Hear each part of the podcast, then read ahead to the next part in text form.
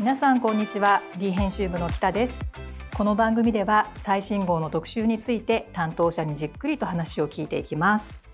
ということで、えー、今回は12月号の中から堀井美香さんの「聞きポジがあなたの人生を楽にする」という企画を担当した編集の野中があの、来ているんですけれども、はいはい、なんとこの後堀井美香さんが電話で、はい、はい、出演してくださるということで、うん、もう本当に光栄なんですけれどもあのまずは最初に、えー、の中から今回の企画の概要についてちょっと話してもらっていいでしょうか？はい、えっ、ー、と今回の企画の概要なんですけれどもそのタイトル「聞きポチがあなたの人生を楽にする」ということで、まあえー、昨今結構話すことに重視を置かれた、まあ、書籍とかいろんなものが出ている中で、まあ、堀井美香さんの著書の中で「聞きポジのすすめ」というものがありまして、まあ、話すことももちろん大切なんだけれども実は聞き手の立場に立って、えー、話をするっていうこともすごい大切なんだよ。なので口下手のままでもいいんですよ。っていうなんかなんていうんですかね。すごい私たちに寄り添ってくれている著書、著作があったので、是非そのお話を聞きたいなと思いまして、まあ、企画が始まったという形ですね。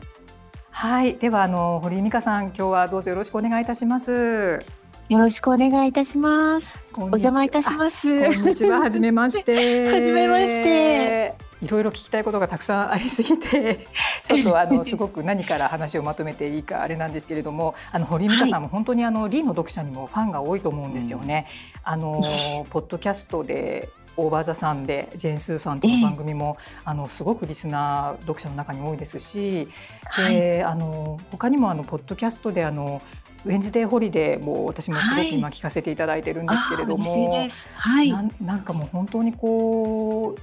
堀井さんの声に癒されるって。いやいやいやいや相当雑に話してますよ、大場田さんは。いや、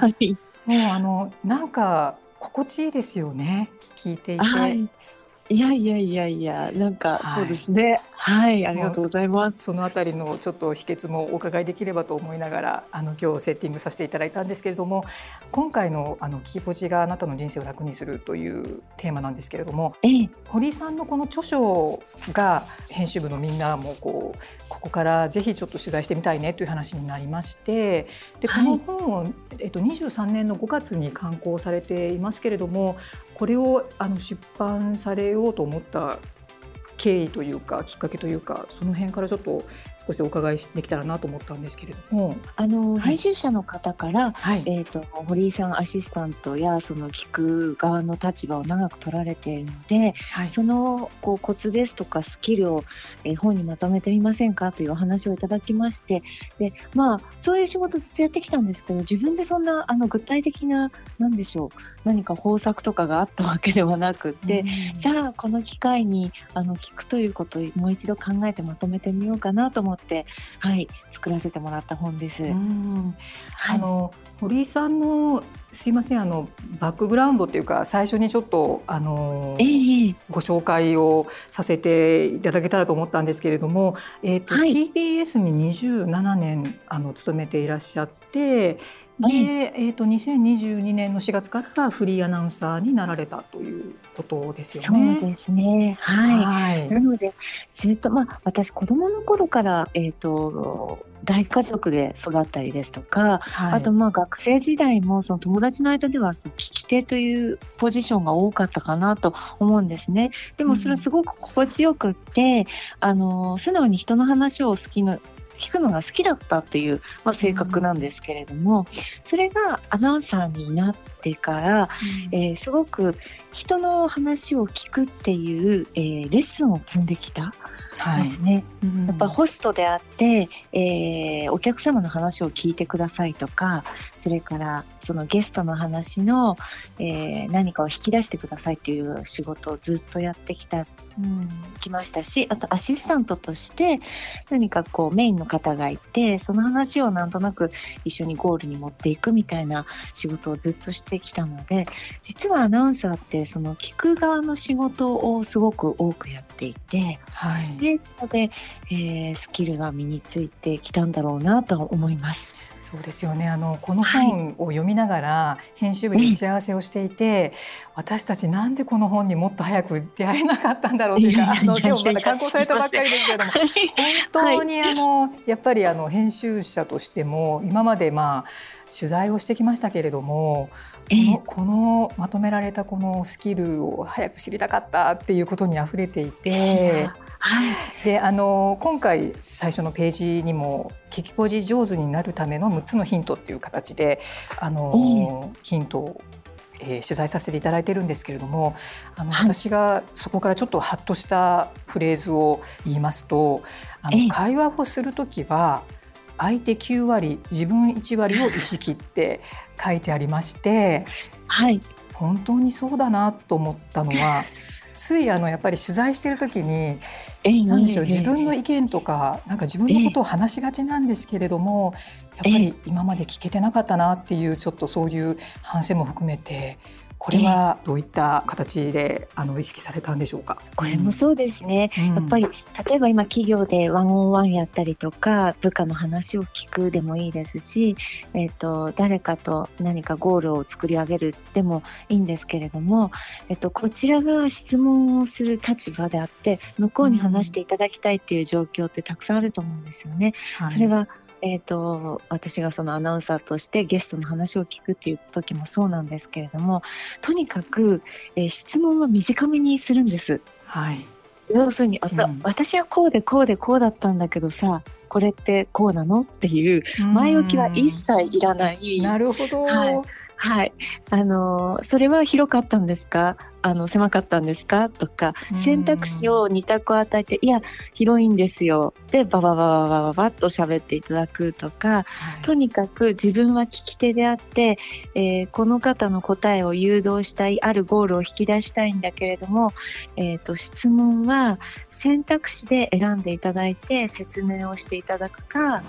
えー、イエス・ノーで言っていただいて説明していただくかっていう本当に短いこうフックをかけていくっていう質問ですよね。でそれは自分が聞く側だって思ってないと、うん、ついつい自分のことまで喋ったりとか、はい、あの相手の意見に対して自分の意見をかぶせてしまったりとか、はい、いうことがあるんですけどあくまで主体は向こうででも実はその会話を動かしてるのは自分だったりするんですよね。いやもう本当に耳が痛い。あの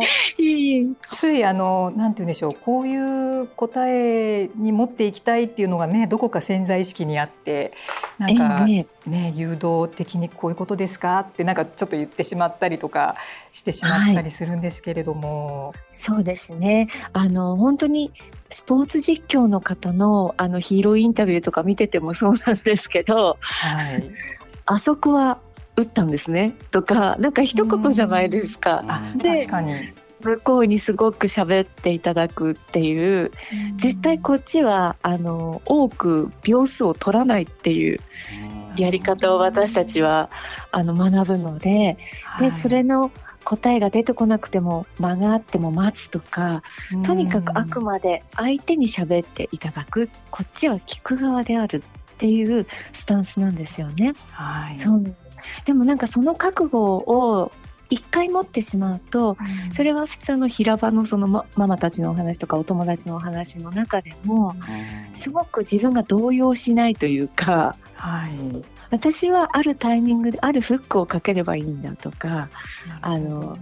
タイミングで一言言えばいいんだっていうふうに思ってるとなんか腰が座りますそのチームの中で。すごくはあの今そのちょっと沈黙の話が出ましたけれどもあの、えー、著書を読ませていただいてあの、はい、その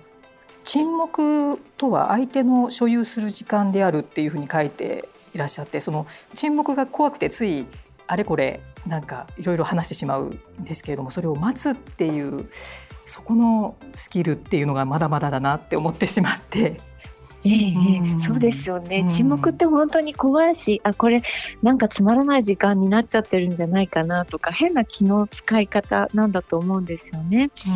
で、テレビだとやっぱりあの尺があるので、どんどん詰めていったりとか、それはしなきゃいけないんですけど、私あのこの仕事になっていろいろな逆にインタビューをされる側に今度なってるんですけども、はい、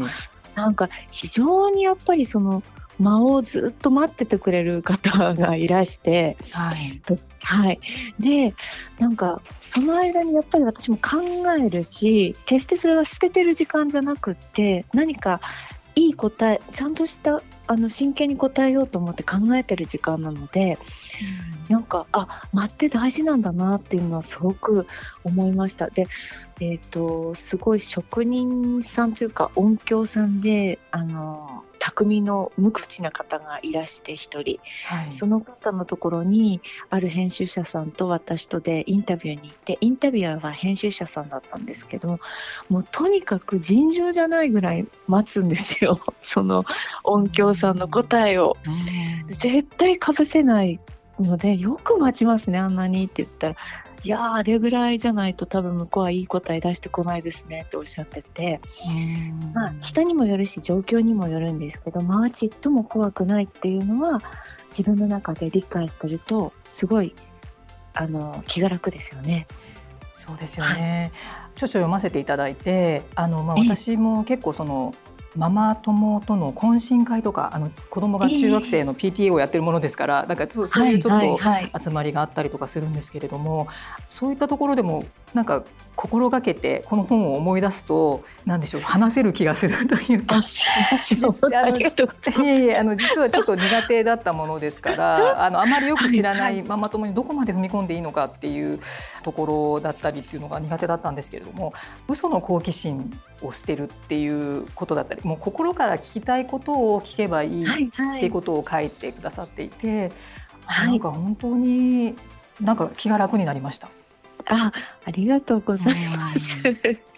はい。この、ね、この辺りはあれですかやっぱりあのご自身のそのやっぱりママ友との関係とかそういったところからこう学び取られたところもあるんですか？そうですね、うん、もうたくさんあのママ友にはお世話になってきましたしっていう感じでただ、えっと、ママ友ってやっぱりちょっと難しいですよね。どなたかお母様をやってたりすると経験されてるかもしれないんですけども対子供が入ってるので、うん、やっぱり踏み込んじゃいけないところもあるし、うん、なのでなんか会話ってえーと、誰かと今会話しようとした時にこれって何のための会話なんだろうっていうのすごくまず最初にあった方がいいと思うんですよね。はい、美容師さんだったら別にそんなに深くあの 哲学語ることないし、うん、後輩だったらこうとかあのこれは相手と距離を縮めるものとかこれはゴールにある一定のゴールに持っていくものとか、うん、まず最初にこの会話は何のために私がしてるんだろうっていうのはあると思います。でママ友に関して言うとやっぱり距離を縮めたい、うん、えー、ちょっと仲良くなりたいっていうのがあるんだけども多分いきなりお子さんのなんとかとか、うん、えー、あなたの持ってるバッグとかってなってくるとちょっと踏み込むので、うん、なんかいわゆるエレベータートーク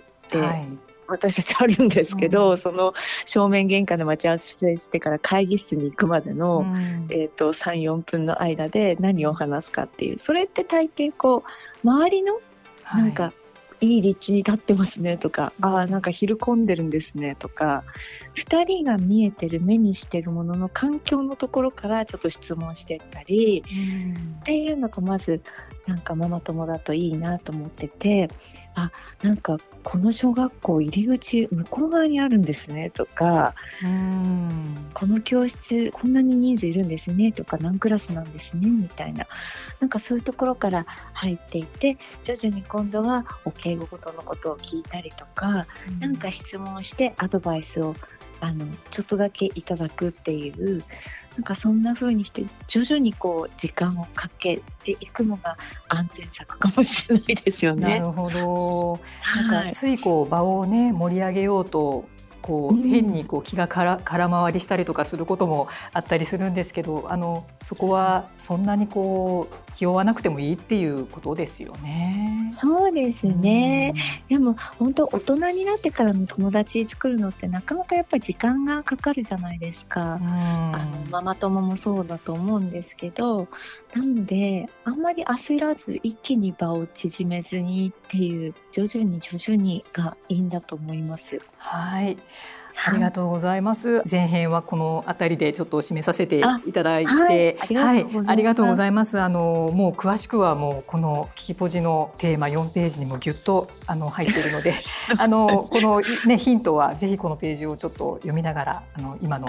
お話も一緒にあの読者の方に聞いていただきたいなと思います。前編を一旦終了いたします。ありがとうございました。ありがとうございます。